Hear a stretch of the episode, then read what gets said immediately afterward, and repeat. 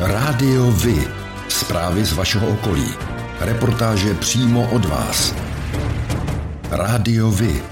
I vy budete slyšet.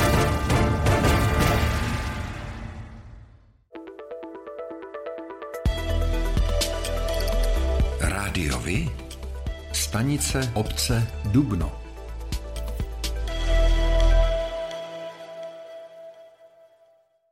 Příbrami proběhla rekonstrukce chodníku u železničního přejezdu a zrušení nepoužívaného podchodu. Opravil se chodník v ulici Školní a část vnitrobloku Brodská. Místo starosta Martin Buršík říká.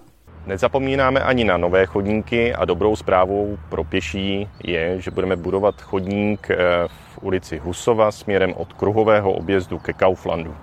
Také v Obecnické ulici probíhá čelý stavební ruch. Práce jsou plánovány tak, aby byl průjezdný vždy alespoň jeden jízdní pruh. K této stavbě Martin Buršík dodává. Na první dva červnové víkendy připadne kompletní uzavírka celé ulice, kdy bude probíhat finalizace eh, povrchu. V Obecnické ulici probíhají práce na úpravě povrchů, opravě chodníků a výměně veřejného osvětlení. Novým předsedou středočeské TOP 09 se stal krajský radní pro kulturu a příbramský zastupitel Václav Švenda. Rozhodli o tom delegáti sobotního sněmu. Švenda získal od delegátů 93,8% hlasů a byl zvolen v prvním kole. Místo předsedy se stali Václav Hraba za region Praha Západ, Tomáš Janák za region Praha Východ a Iveta Koulová za Kladensko. Odstupující dosavadní předseda Jakob uvedl na Facebooku, že po pěti letech cítí, že přišel čas na změnu. Zhruba 200 dobrovolníků se v sobotu 23. dubna zapojilo do úklidu chráněné krajinné oblasti Brdy. Odpadky sbírali na více jak 300 kilometrech turistických a cyklistických cest. Rozsahem šlo zřejmě o největší úklidovou akci v Brdech. Loni podobný počet sběračů prošel 240 kilometrů tras. Proti loňskému roku bylo odpadků v lese méně, řekl jeden z pořadatelů Pavel Čánský.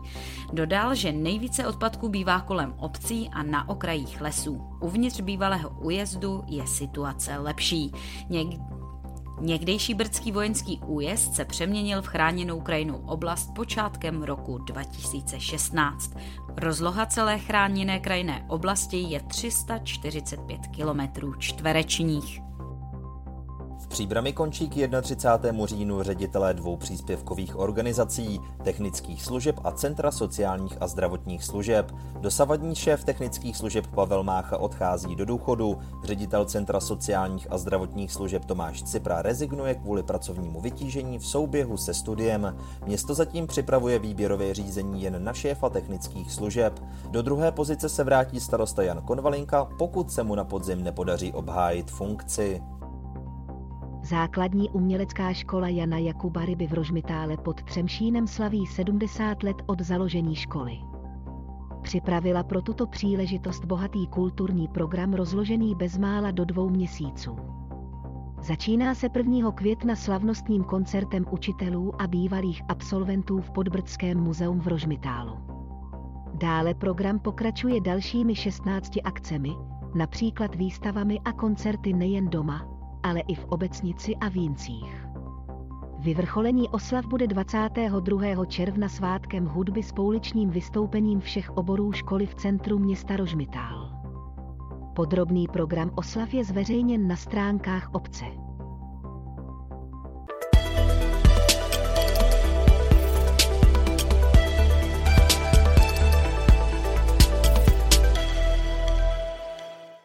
Beroun vede dlouhodobý spor s radnicemi z okolních obcí kvůli umístění dětí do místních základních škol. Teď vzbudil velký rozruch článek v deníku Právo, podle kterého se má situace dále vyostřovat, a to kvůli dětem ukrajinských uprchlíků. Ty by měly údajně dostat na základě rozhodnutí města přednost před dětmi přespolními.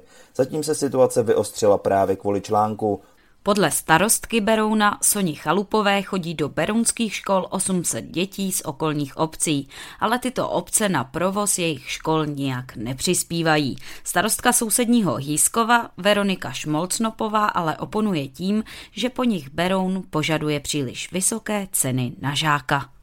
Článek v právu tak dává do souvislosti několikaletý spor Berouna s okolními obcemi o financování školního vzdělávání a současnou situaci kolem ukrajinských uprchlíků.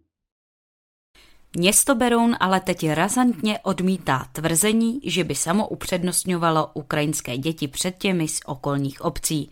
Podle města se při zápisech postupuje podle platné legislativy. Z ní údajně vyplývá, že na cizince včetně dětí, kteří pobývají na našem území déle než 90 dní, anebo mají výzum o strpění, je nahlíženo jako na osoby s trvalým bydlištěm. Podle radnice se tedy nejedná o rozhodnutí města Beroun.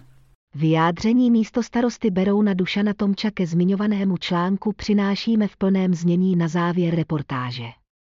Vedení města se v tomto tématu zastal i opoziční zastupitel Luboš Zálom. Článek na novinkách CZ o tom, že Beroun dává při zápisu do škol přednost dětem ukrajinských uprchlíků před dětmi z okolních obcí, je zavádějící. Městu nelze vyčítat, že zajišťuje ve svých školách místa ukrajinským dětem, které jsou ve městě hlášené. To je zákonná povinnost města. Vedle toho by však město mělo začít s okolními obcemi komunikovat na lepší úrovni a v této zlé době by se mělo snažit nezavdávat žádných příčin domnívat se, že se na české děti zapomíná. Tradiční zápisy do prvních tříd proběhly v Berouně začátkem dubna. Dne 20.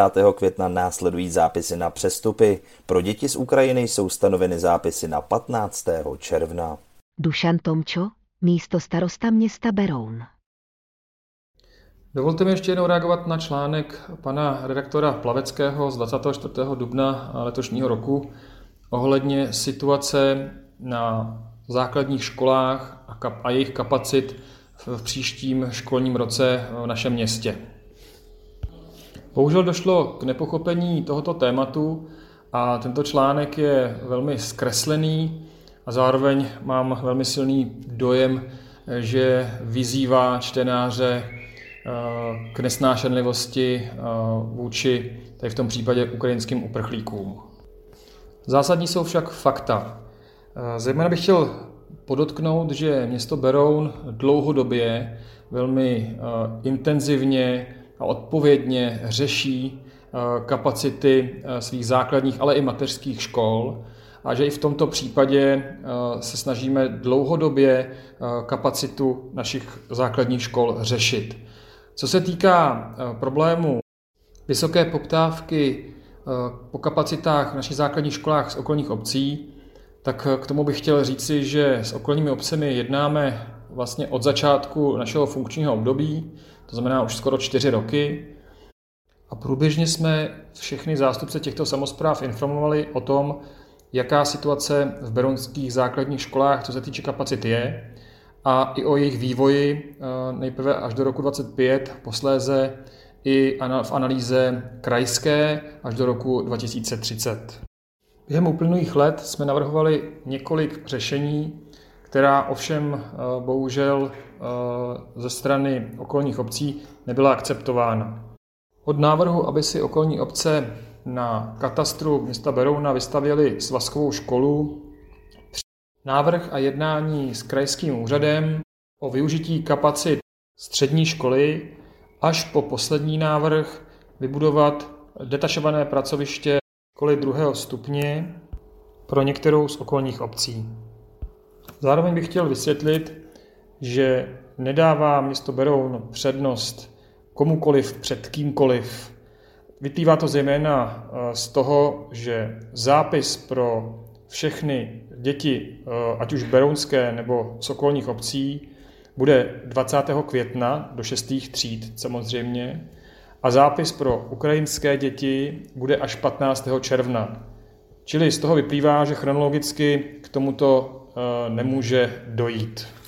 V Příbrami pokračují v revitalizaci vodních ploch a jejich okolí. V poslední době prokoukl dlouho zanedbávaný Čalakovský rybník a nyní je na řadě rybník Kaňka.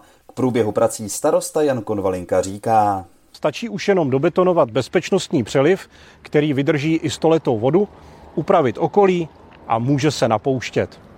V průběhu prázdnin chystáme s příbramskými rybáři společnou akci, která bude takovým znovu otevřením kaňky pro veřejnost. Soustava Nového rybníku, Kaňky a Čelakovského rybníku se tak po své revitalizaci stává součástí zelené páteře města Příbram, která by měla sloužit k relaxaci i kulturnímu a sportovnímu vyžití občanů. Více než 30 starostů z Křivoklácka vyzvalo poslance a senátory k upuštění záměru vyhlásit Národní park Křivoklácko. Nynější ochrana je podle nich dostatečná a chybí oficiální podkladové materiály, které by nezbytnost vyhlášení Národního parku prokazovaly. Podle Ministerstva životního prostředí má vyhlášení Národního parku zajistit vyšší ochranu přírody, například šetrnější způsob hospodaření v lesích. Cílem má být tež ochrana rozmanité krajiny, včetně desítek ohrožených rostlin a živočichů. A co tomu říkají ti, kteří zde žijí? Jakub Majer, představitel občanské iniciativy Otevřené Křivoklácko. Zřízení Národního parku Křivoklácko považuje naše občanská iniciativa Otevřené Křivoklácko za čistě politický záměr. To je potvrzováno i naprostou absencí podkladových materiálů. Veřejnosti ani obcím doposud nebylo předloženo rozdělení uvažovaného parku do zón, které definují způsob hospodaření, ani navrhovaná klidová území, která definují režim vstupu do lesa. Zároveň tento záměr není vůbec přítomen v dlouhodobých koncepčních materiálech. V plánu péče HKO Křivoklácko pro roky 2017 až 2026 není o Národním parku ani zmínka v zásadách územního rozvoje středočeského kraje není o Národním parku ani zmínka. To v důsledku znamená, že daná oblast nemůže být a ani není připravená na to, co sebou eventuálně vyhlášený Národní park přinese. Ať už se to týká změny stylu hospodaření v lesích nebo skokového nárůstu turismu díky atraktivní nálepce Národní park. Především si ale myslíme, že bezzásahovost na převážné ploše parku, tak jak ji předepisuje zákon, není pro nížiné a pahorkatinové lesy Křivoklácka vhodným režimem hospodaření. A to mimochodem opatrně naznačuje ve svém stanovisku i Česká společnost pro ekologii. Proto se domníváme, že uvažovaný záměr je nevhodný, nepřipravený a necitlivý. Pro ochranu křivokládské přírody je vhodnější stávající režim HKO s ochranou nejcennějších lokalit ve formě národních přírodních rezervací, které mimochodem jsou přísnějším režimem ochrany než Národní park. Kateřina Zusková, starostka obce Nižbor. Tak co se týče Národního parku, já jsem trochu vázaná rozhodnutím zastupitelstva. Zastupitelstvo má negativní stanovisko k záměru zřízení Národního parku. Nicméně plně si uvědomuji, že je potřeba přírodu chránit a já osobně bych byla nejspokojenější, kdyby se nalezl nějaký rozumný kompromis tak, aby příroda mohla být ochráněna a zároveň občané nebyli až nějak moc kráceni na svých právech. Luboš Zálom, zastupitel města Beroun, místo předseda strany Svobodní. Otázka zřízení Národního parku Křivoklátsko vzbudilo už velký rozruch před lety a tehdy se setkalo s odporem nejen obyvatel dotčených obcí. Proto se divím, že se někomu chce znovu jít přes zájmy lidí a nebrat na ně ohledy. Zřízení parku znamená ohrožení majetkových práv občanů v dotčených obcí a i v těch okolních znamená snížení hodnoty jejich nemovitého majetku a návštěvníkům oblasti přinese vlastně jen další omezení a další zákazy. A co z toho pár politiků dostane možnost se vyfotit, jak přestříhávají pásku nového národního parku. To je podle mého názoru bezohledné. Bohužel asi se musíme smířit s tím, že záměr kraje, který je teď podporovan záměrem vlády, už asi nic nezmění, i kdyby se občané obcí vyjádřili jakkoliv odmítavě. Podle mě to bude taková vizitka toho, jak současná vláda bere ohled na lidi. Lukáš Kocman, starosta obce Běleč. Tak, můj názor na uh, zřízení Národního parku Křivoklátsko je takový, že mám pocit, že celý uh, záměr je nepřipravený, nekoncepční a pro Křivoklácko nevhodný. Křivoklácko je kulturní krajinou, která je silně ovlivněná člověkem. Zdejší nebo kvalitu zdejší přírody nemají na svědomí jenom přírodní procesy, ale zejména kvalitní práce, dlouhodobá lesníků. Ministerstvo životního prostředí si myslím, že nedostatečně komunikuje. Je nás v tuhle chvilku většina, kteří s tím záměrem nesouhlasíme a nedovedeme si představit, že by vláda České republiky, potažmo ministerstvo životního prostředí nerespektovalo názor místních samozpráv. Jiří Těhan, starosta obce Zbečno. Tak já bych chtěl říct, že musíme respektovat názor občanů a na to, aby jsme věděli, jaký názor občanů jsme udělali anketu, takže v tuto chvíli je 50% obyvatel proti, 30%, obyvatel, 30% obyvatel je pro a 20% obyvatelů nemělo žádný názor, protože jim chyběly informace. Já osobně jsem spíš pro ochranu přírody v rámci, v rámci teda Národního parku Křivoklácko. Tomáš Vostatek, starosta obce Rostoky u Křivoklátu. Odpovím, odpovím takto. Odpovím tak, že si myslím, že ochrana přírody je vlastně ta nejpodstatnější věc, která, která existuje. A neboť vlastně ta, ta příroda je naše, naše matka a na, naše země a, a ten, kdo ji chce ničit, tak vlastně ničí svůj domov. To znamená, když se podíváme, že vlastně Národní park by měl chránit Myslím si, že Národní park by, by pomohl, mohl být po celé zemi, po celém světě. Vůbec si myslím, že ochrana přírody je, by, nebo měla by vznikat od lidí, to znamená ze spodu, a ne ze zhora. A tady, tady vidím jako, jako, jako tady ten problém, kdy vlastně bude tady diktát něčeho, co místní lidé nechtějí, bojí se toho a bojí se toho oprávněně nebo neoprávněně, to už jsou zase otázky. Ano, já se toho bojím oprávněně, je s tím spojená určitě spousta nějakých povinností, spousta, spousta vlastně nových struktur, které tady byly dlouhodobu budovány. Ano. A budovány takže vlastně ty lesy České republiky se nějakým způsobem o, ten, o tu přírodu tady starali a, a najednou to ta část toho území vlastně už nebude pod jejich zprávou. Jo? Takže je to vlastně, ano, přiznáme, je to konzervativní přístup, eh, ale prostě je to tak. Eh, takže spíš ten postoj je negativní. I když musím říct, když jsem byl mlád, tak jsem velmi, velmi si přál, aby ten národní park eh, vznikal ale nyní to vidím bohužel tedy trošku jinak. Jestliže má, jestli máme dostatek informací od životního prostředí, od ministerstva životního prostředí, Myslím si, že v současné chvíli nemáme úplně dostatek informací. Možná, že je to i ten kámen úrazu, kdy většina lidí mm, uh, prostě ten park jako takový nechce. Ministerstvo životního prostředí na návrhu prozatím trvá. Podporu má i v představitelích středočeského kraje. Jana Skopalíková, radní středočeského kraje pro životní prostředí. Tak my jako Středočeský kraj podporujeme vznik Národního parku Křivoklácko. My jsme rádi, že ministerstvo zahájilo ty kroky.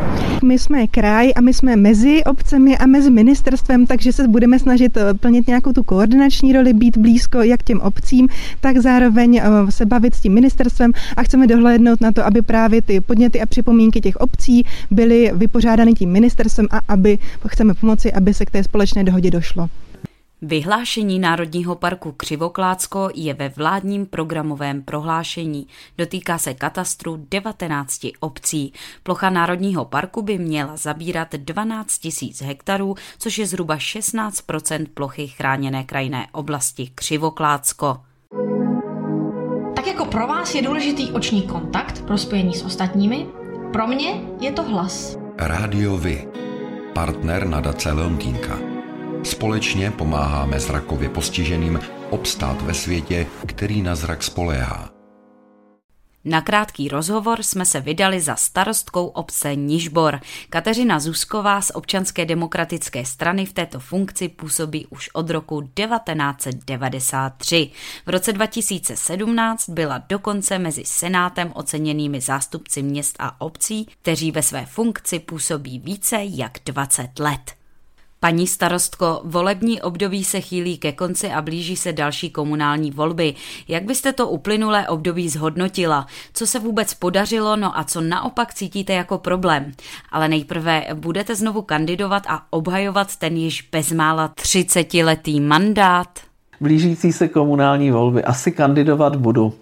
Já jsem zde už skoro 29 let ve funkci starostky a dospěla jsem do důchodového věku, takže tomu moje rozhodování teď bude už trošku jednodušší, že opravdu asi kandidovat budu, ale uvidím, jak to dopadne. Já vždycky tvrdím, že nejdůležitější je vidět, kolik člověk dostane hlasu, když uvidím, že mám podporu od občanů, tak dejme tomu, je to možná signál k tomu třeba pokračovat, eventuálně, když mě zvolí zastupitele.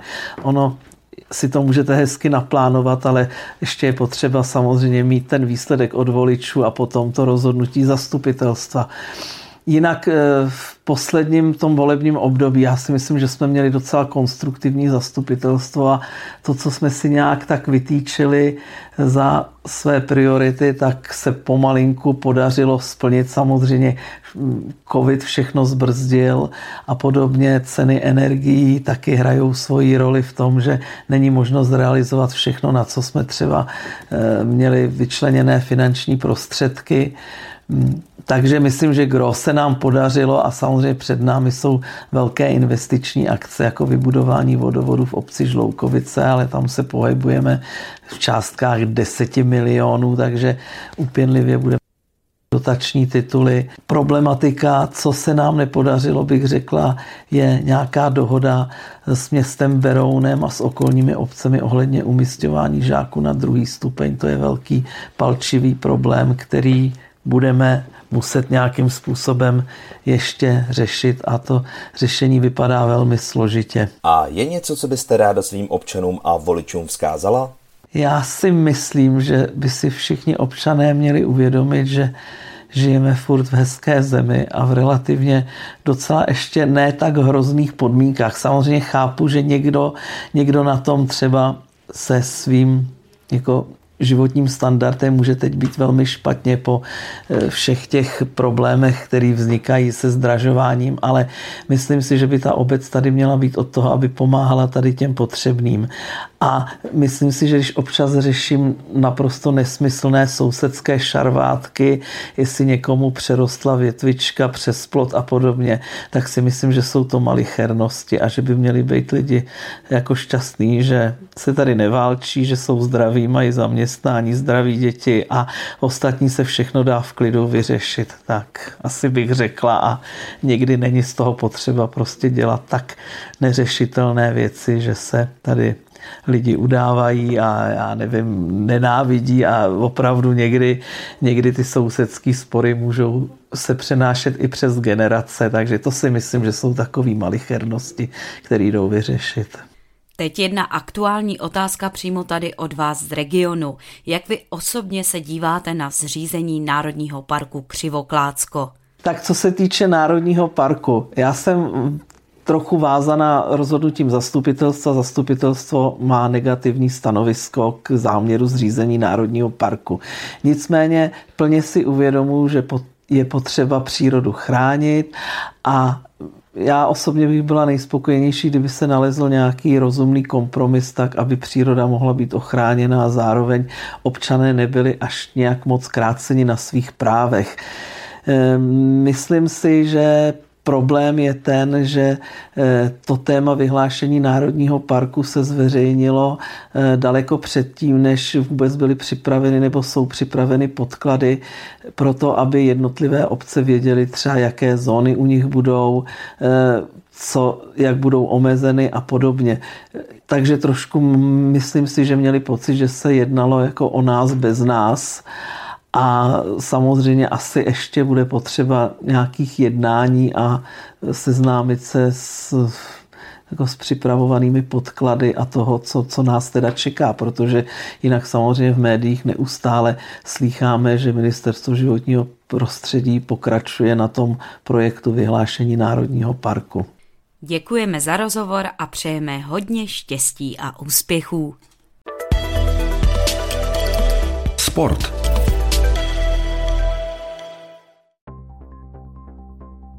Český rybářský svaz místní organizace Jince pořádá rybářské závody pro děti od 6 do 15 let.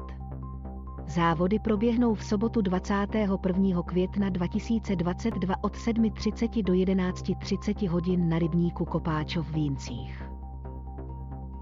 7. května od 7 hodin ráno se v Sedlčanské kotlině opět rozborácí zvuk motorů. Pojede se zde Rally Cross Cup. O tom, jak hrála Sparta se Slaví, se dozvíte všude. Ale o tom, jak hráli mladší žáci právě z vaší obce, málo kde. Chceme nabídnout sportovní spravodajství přímo od vás, z vašeho města, z vaší obce, z vašeho klubu. Pokud v takovém klubu působíte, budeme rádi, pokud nám spravodajství právě z něj pomůžete tvořit. A nemusí to být jen fotbal. Rádi zveřejníme zprávy i z vysloveně menšinových sportů a aktivit. I vy můžete být slyšet.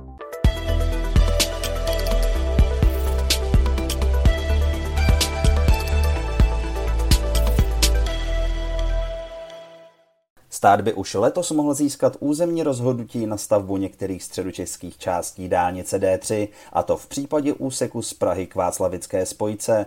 Středočeská část by se podle modelu ministerstva měla stavit v letech 2026 až 2029 a měla by být dlouhá 60 kilometrů. Stát plánuje pět úseků mezi oblastmi z Prahy přes Jílové, Hostěradice, Václavice, Voračice až po Novou hospodu.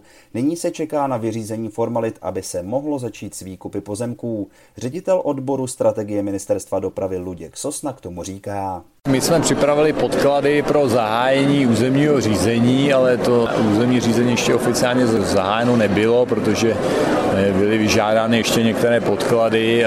Tak co se týče výkupů, tak tam jsme ještě nezahájili výkupy. My potřebujeme mít územně stabilizovanou stopu, potřebujeme mít eh, pravomocné územní rozhodnutí, aby jsme měli oporu v tom tu majetkoprávní činnost zahájit a činit. Momentálně je v provozu 70 km dálnice D3, která má spojit Prahu s českými Budějovicemi a rakouskými hranicemi. Měřit by měla celých 170 kilometrů. Kompletně hotová by pak měla být v roce 2030. O dětech, s dětmi, pro děti. Týden od 18. do 22. dubna v základní škole v Chrašticích byl ve znamení ekologie. Zástupci jednotlivých tříd si pro své spolužáky připravili ekotýden, další z akcí projektu Hrdá škola. Cílem této akce bylo pokusit se zvládnout pět ekovýzev, na každý den jinou, zaměřených na témata jako odpad, voda, doprava a další. Den Země je každoroční celosvětová událost zaměřená na propagaci a podporu ochrany životního prostředí. Žáci a učitelé tento den pojali jako projektové dopoledne, během kterého žáci ve smíšených meziročníkových skupinách postupně plnili úkoly na jednotlivých stanovištích. Některá z nich byla tvořivá, jiná sportovní nebo naučná. Mezi úkoly se objevily například sliby naší zemi, procházka po bosochodníku, koláž z přírodnin, třídění recyklovatelných materiálů a mnoho dalšího. Cech příbramských horníků a ohutníků ve spolupráci s Hornickým muzeem a divadlem Antonína Dvořáka připravuje příbramské hornické slavnosti spojené se 133. skokem přes kůži. Dvoudenní oslavy začínají v pátek 29. dubna. Ve 14 hodin bude akce zahájena na nádvoří Ševčínského dolu. Poté se průvod krojovaných horníků, hutníků a studentů vydá na svoji cestu městem až k divadlu Antonína Dvořáka. Na sobotu 30. dubna je připraveno promítání dokumentární dokumentárních filmů o příbramském hornictví a hutnictví. Promítat se bude v čase od 10 do 13.30.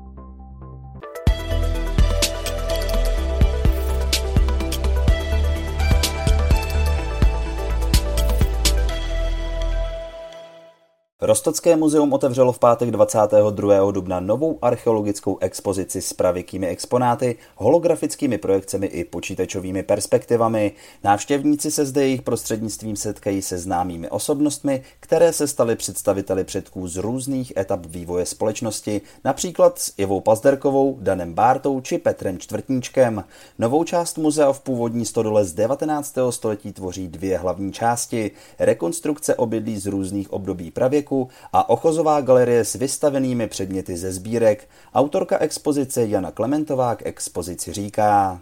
Umístění expozice ve Stodole nám umožnilo trošku si pohrát s prostorem světelnou výškou objektu a vlastně kombinovat zdánlivě nekombinovatelné. Kombinovali jsme prvky venkovní skanzenů s počítačovými perspektivami, holografickými projekcemi, multimediálními prezentacemi i videomappingem. Prostor nám zároveň umožnil moderním a doufám poutavým způsobem prezentovat naše sbírky. Expozice představuje historii skrze zážitky. Přispívají k tomu i takzvané infokiosky s kvízy a doplňovými informacemi. V ochozové části jsou exponáty doplněné modelacemi hrobů, včetně videomappingu. Rádiovi? Kalendář akcí.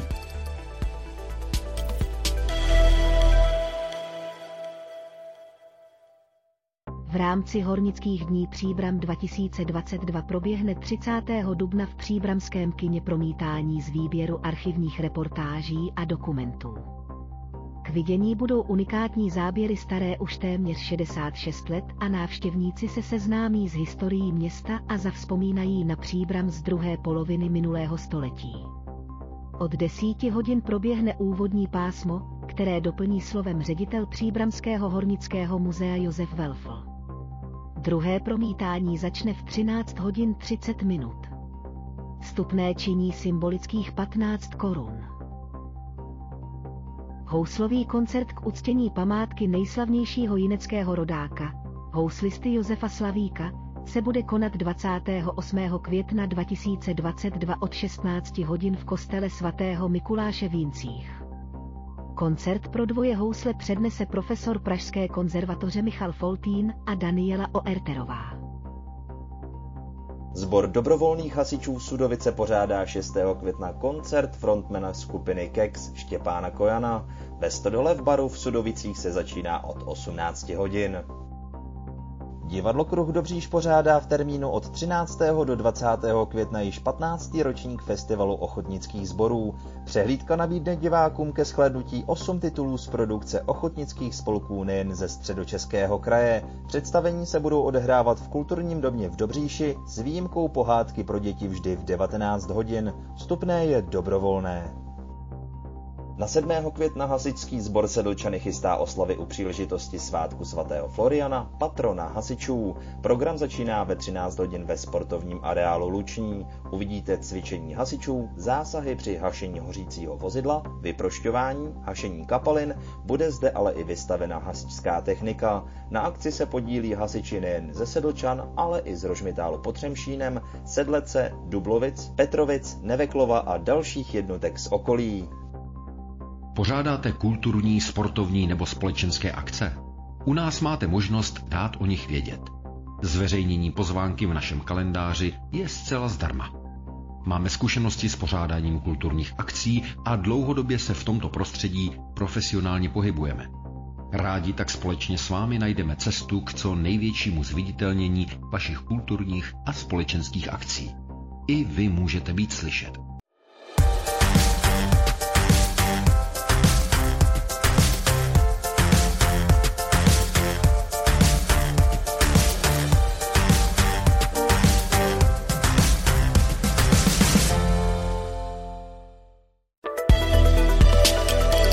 Černá kronika.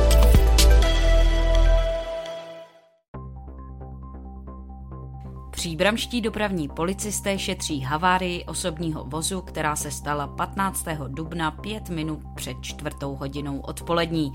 Řidička osobního vozu Kia Rio jela tou dobou po silnici první třídy od Prahy směrem na Písek.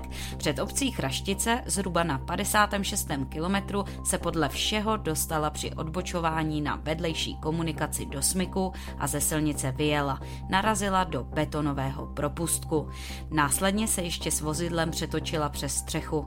Policisté z dopravního inspektorátu v Příbrami nyní hledají svědky této havárie. Pokud někdo tuto kolizi viděl nebo má záznam na palubní kameře, prosí, ať policisty neprodleně kontaktuje.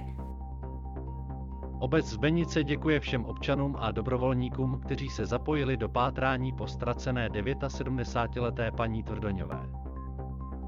Seniorka odešla z domova se svým psem a už se nevrátila.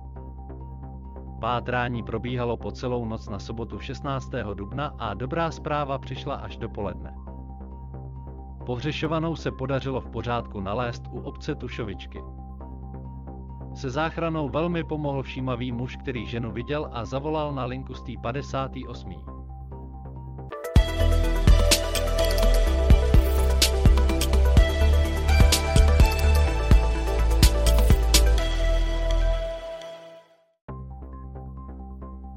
to je pro dnešek všechno. Těšíme se na slyšenou zase za týden. Děkujeme za váš zájem a věříme, že nás budete nejen poslouchat, ale že se k rádiu vy aktivně přidáte. Budeme rádi, pokud budete naše posluchače informovat o událostech, kulturních a sportovních akcích či zajímavostech z vašeho okolí. Můžete se s nimi podělit i o svoje názory.